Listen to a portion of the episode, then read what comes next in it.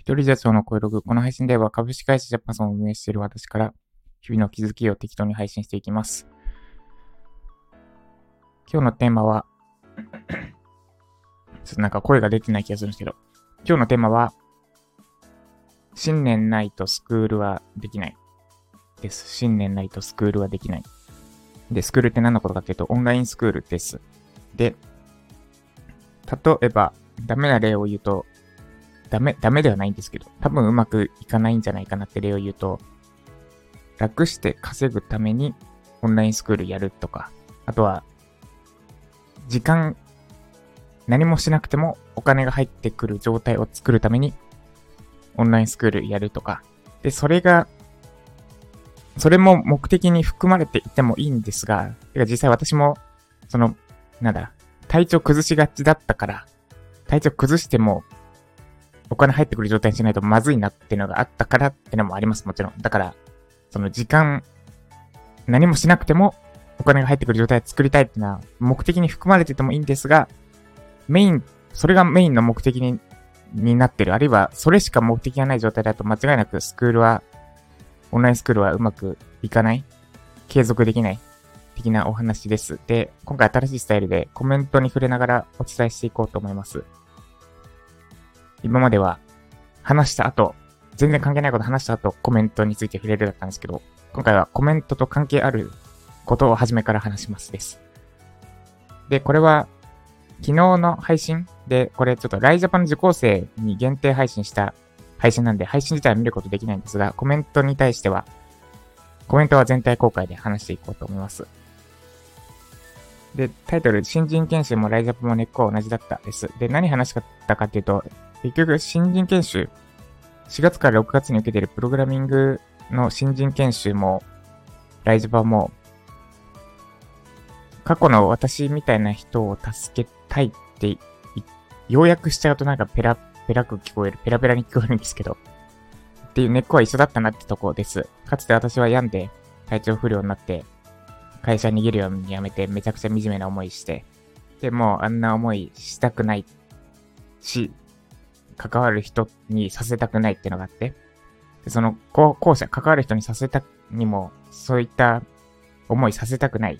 あるいはもうそういう思いした人に対して力になりたいっていうのがあって、ライジャパをやってるんですが、新人研修も結局、これから社会人としてやっていこうとしている人たちに対して、それを伝えようとして、してる、伝えようとしてるしてるんだなって思いました。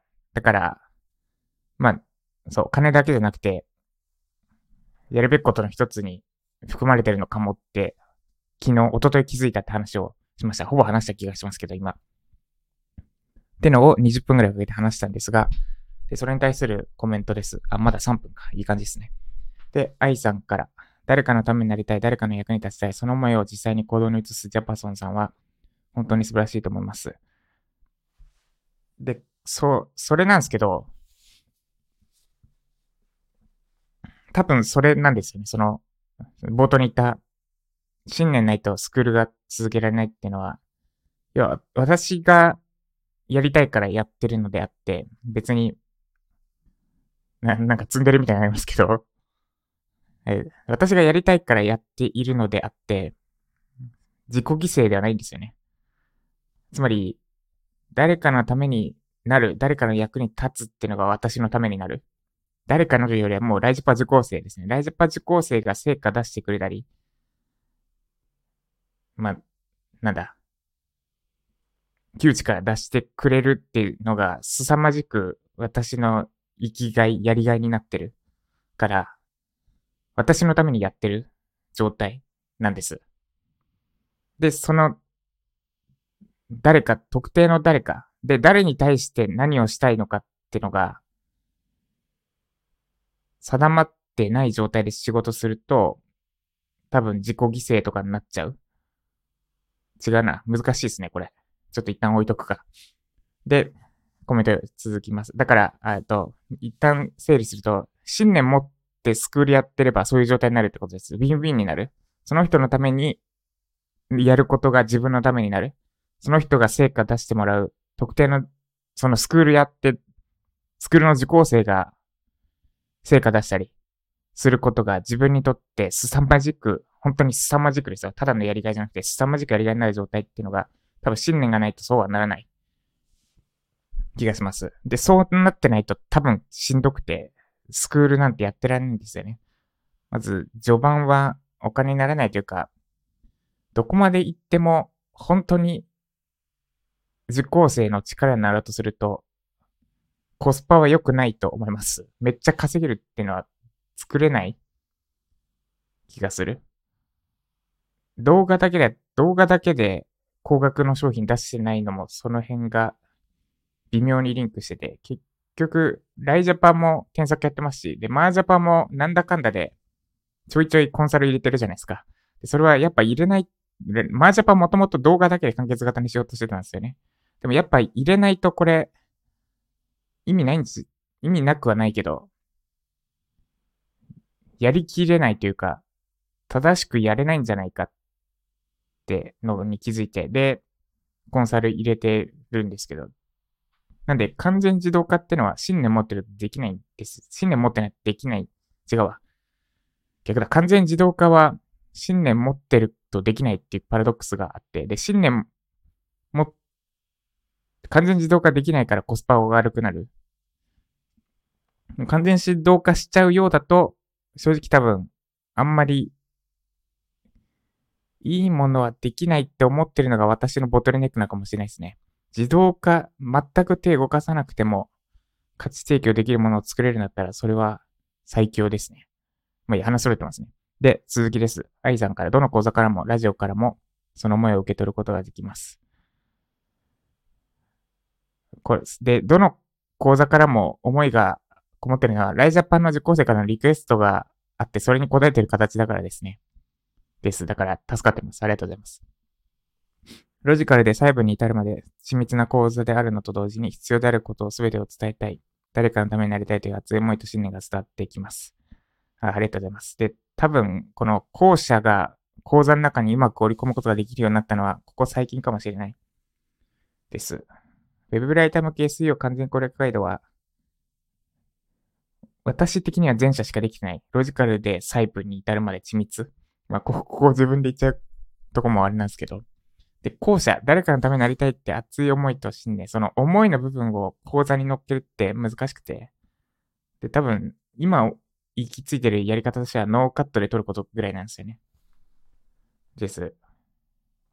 まあ、あとはあれか、ラジオとかでこうやって台本なしで喋る練習をしておく。台本ありだとやっぱ気持ちって乗らないんですよね。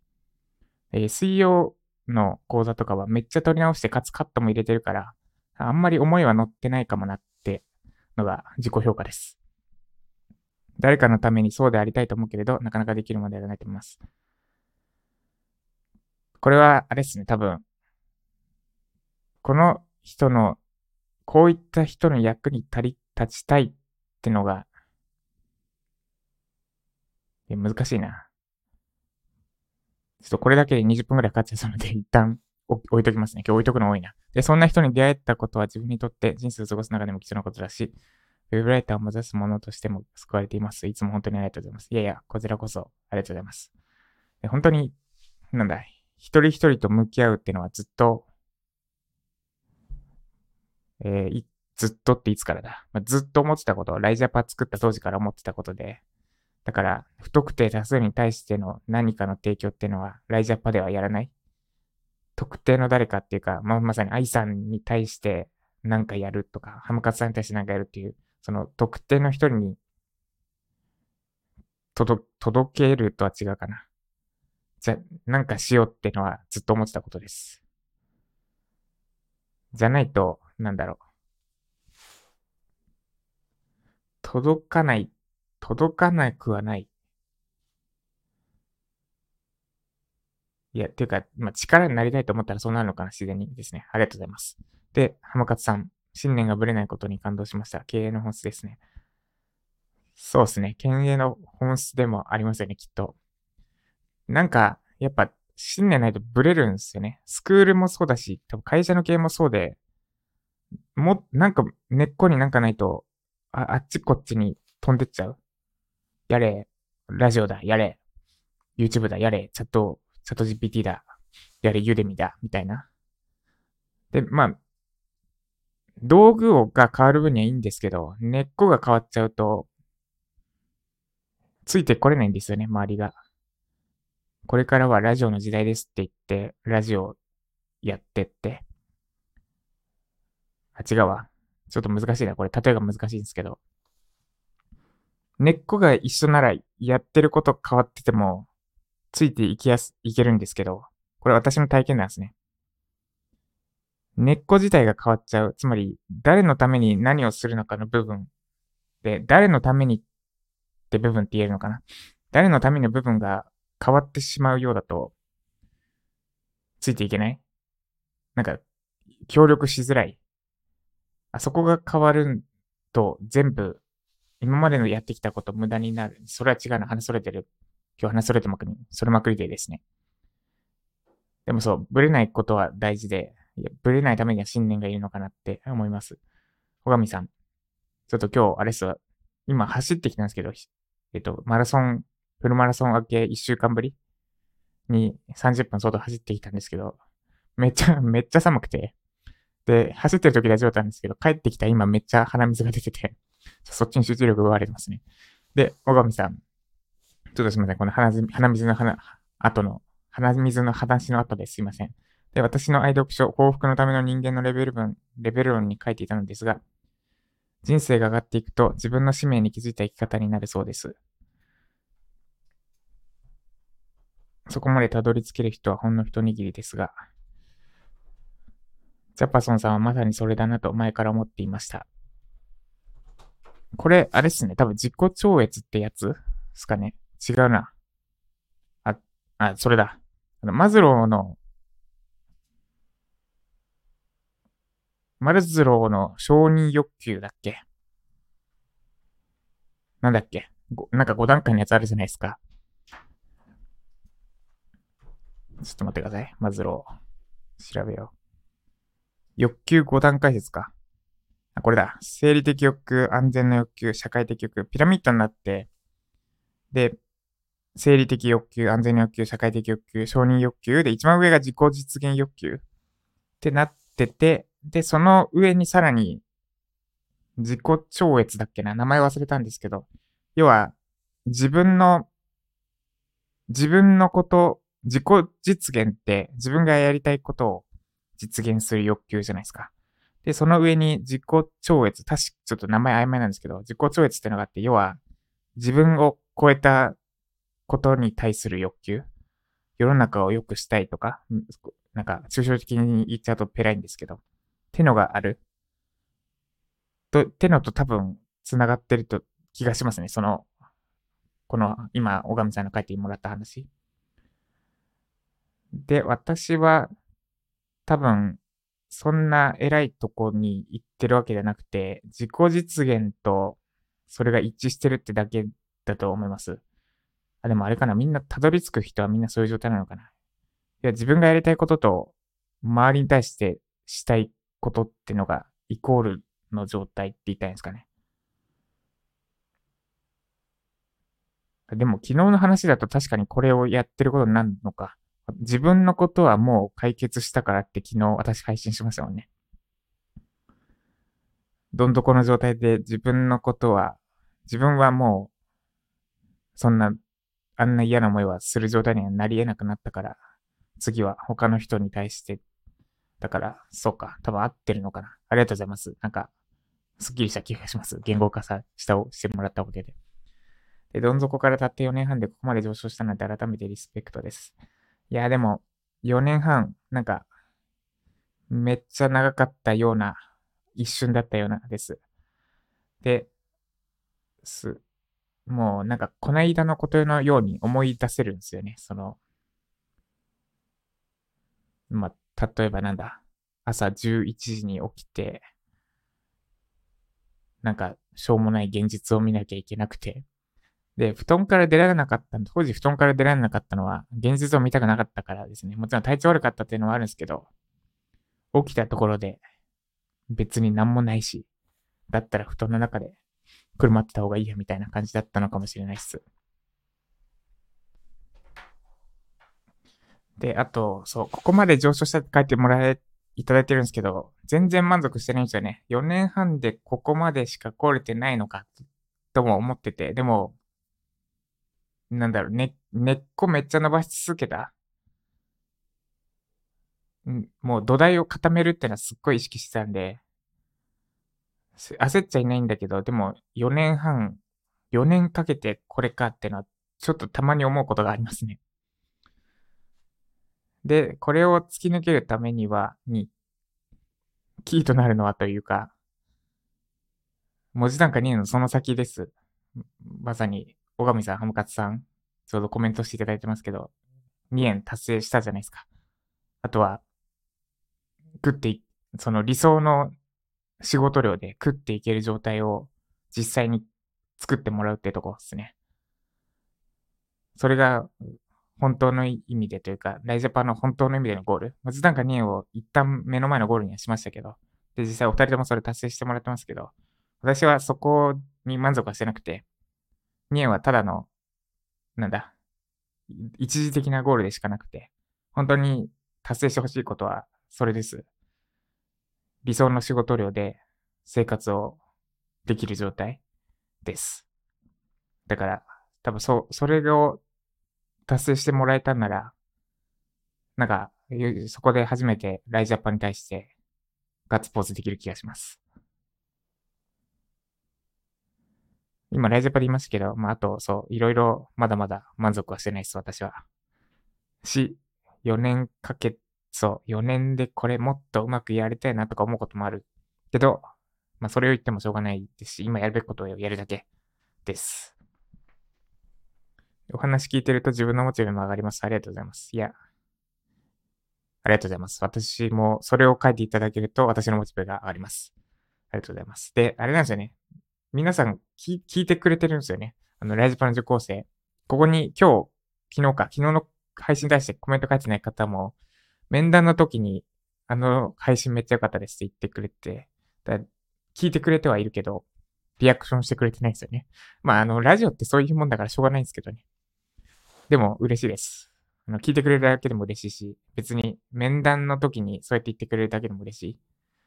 まあ、ついでに、いいねとかコメントしてくれると、もっと、レスポンスが早い、なんだ。まあ、まあいいや、いいです。どっちでもいいです。書けるようならコメントしてもらえるとちょっとだけそっちの方が私は嬉しいかもです。で、もう、もう一個ですね。で、まあ、こっちも話関連してるから一緒に読んじゃいます。昨日の、これは公開した方の配信ですね。習慣化の過程で、絶対にやる気が落ちる。へのコメントです。愛さん、落ち込んだりくよくよしたりすることも織り込み済みにしておくこと。この言葉が本当に心に刺さりました。落ち込んだりくよくよするところはいつも自分の欠点だと思ってます。でもそれを超えて自分の心を知り、コントロールするところには至ってなかったんだと理解できました。そうですね。多分、全員落ち込んでくよくよするもんですよ。私も落ち込みますもん。し、くよくよしますもん。で、違いは多分、それも受け入れているかどうか。ですかね。まあ、あと落ち込み具合とくよくよし具合は、多分差はあると思うんですけど。体調悪い時とか、本当に自己嫌悪に襲われる時があります。私も。まあ、それを外には出さないですけどね。で、それを超えて自分の心を知りコントロールするところについては、多分トラウマ、私にとってのトラウマの話も繋がってきてて、なんかトラウマって超えられないんだなってのは、消せないし、乗り越えるものでもないんだなってのが、そのコンサル会社の時に味わったトラウマ4年半前のトラウマに対して思うことです。き、消えないんですよね、別に。どんだけ現状が良くなったとしても、良くなって自分に自信がついたとしても、消えなくて、鮮明に思い出せるし、まあ、具体的に何かっていうのは言わないんですけど、鮮明にあの時のいろいろ思い出せる。言われたこと、できなかったこと、思ってたこと、思い出せるし、消えないし、乗り越えられ、乗り越えるってものっていうよりかは、受け入れるって言った方が多分近い。つまり、そういう出来事があったって正面から向き合える。ってのが多分トラウマを受け入れるってことです。私の至った結論としては。で、消そうとしたり、まあ、まさに消そうとするトラ、過去のトラウマを消すとか、まあ、乗り越えるはちょっと言葉的にいいのかな、別に。トラウマを消す、消したいって消そうとしてるって、まさしく受け入れられてないんですよね。過去にそういう出来事があったってのを。で、消そうとしても絶対に消えてくれなくて、私ももうトラウマを、過去のトラウマを消したいってめっちゃ思ったんですけど、そのコンサル会社の時に逃げる直前にあったいろいろ。忘れたい、消したいと思ったけど、そう思えば思うほど消えてくれなくて。で、消すことってのはできない。今でも消えてない。で、じゃあ、どう、どうしたら、どう、どうしたら前に進めたのかっていうと、受け入れた、受け入れたことで、私がいつ受け入れられたかって、はっきりあの瞬間だなって思う時があって、で、これを話そうとすると、ちょっと泣きそうになるんですけど、朝っぱら、土俵の朝っぱらから。で、どの、どんな時だったかというと、人に言えた時です。で、誰に言えたのかっていうと、当時やってた新入社員研修の受講生たちに対してです。で、ずっと言えなかったたんですよね。えっ、ー、と、な、何をっていうと、会社辞めたことは言えてたんだけど、逃げるように辞めたって、まあ今こそ毎日レベルで言ってるんですけど、それを人に言えなかった。本当は逃げるように辞めたって、で、どう言ったのかっていうと、上司が、まあ、クソだった。上司がクソだったって。あんな状態なら誰でも辞めるわって、なんか半分愚痴っぽくしか言えてなかった。他の人に対して。で、自分に対してもそう言い訳してました。で、その間は正直多分ずっと辛くて、で、パッて楽になった瞬間ってのが、その、新人社員、新入社員研修の時に、の後半ですね。多分ラスト2週間かな。3ヶ月間あって2ヶ月半目ぐらいの時に、初めて言えたんですよね。で、どう言ったのかっていうと、まさしく、実は、まあ、2ヶ月半目の時に、えっ、ー、と、まあ、コンサルで、コンサル会社、まあ、エンジニアってコンサル行ってっていろいろ言ってきたけど、実はそのコンサル会社は半年間で逃げるように辞めたんですってのを、もうもっと貯めながらかな。なかなか、言おうって思って、多分、震えながら言った記憶があります。唇震わしながら。は、初めて、ほ、他の人に逃げるようにやめたってのを言った瞬間って言ったらいいんですかね。で、その後に行ったのが、ついでに、で、自分は1年半前そういう状態だったけど、今、こうやって元気です。だから大丈夫ですって言ったんですよ。確か。で、当時は、まだ全然大丈夫じゃなかった。本当に、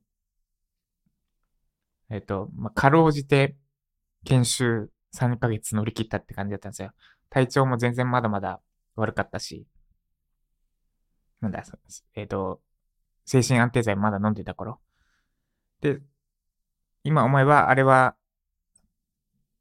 受講生に対して大丈夫って言いたかったんじゃなくて、自分に対して言いたかったんだと。今ならわかるんですけど。で、その研修終わった後、えー、本気で体体調直そうと思って、毛髪検査を受けて、で、朝散、朝散歩はいつからやってたんだ？覚えてないっすね、それは。でも、そ、そこからっすね。その、だから多分トラウマを受け入れてから、ようやく、まずは体調を直そうって思えた。今思えばすけど。です。なんかめっちゃ話されましたけど。なので、そう、アイス、ハンで愛さんのコメント戻すんですが、でもそれを超え、超えてってあるんですけど、超える必要なくて受け入れることだと思います必要なのは。話それまくりましたけど。つまり落ち込んだりくよくよしたりする自分を受け入れるってこと？ですね。この言葉だけ言ったら薄く聞こえるかもしれないですけど。乗り越える必要はないです。ってのが伝えたかったことです。で、今頭の中が済んだ気がします。やるべきことを確実に習慣化すること、今がその時だと思って続けます。いつも気づきをありがとうございます。こちらこそありがとうございます。私もコメントいただいたおかげで、なんか4年前のいろいろとか、また改めて思い出せました。で、多分自分の中では、あ、そういうことだったなって、今話したようなことを分かったんですけど、こうやって口に出すと、またもう一段階理解が深まるというか、トラウマをま、またさらに深く受け入れられた気がします。です。でも話それまくったんで、まとめなくていいかな。ということで、今日は、えー、保育園、息子の保育園でクリスマス会があるので、その発表を見に行っていきます。では、今日も頑張っていきましょう。以上、ザッパさんでした。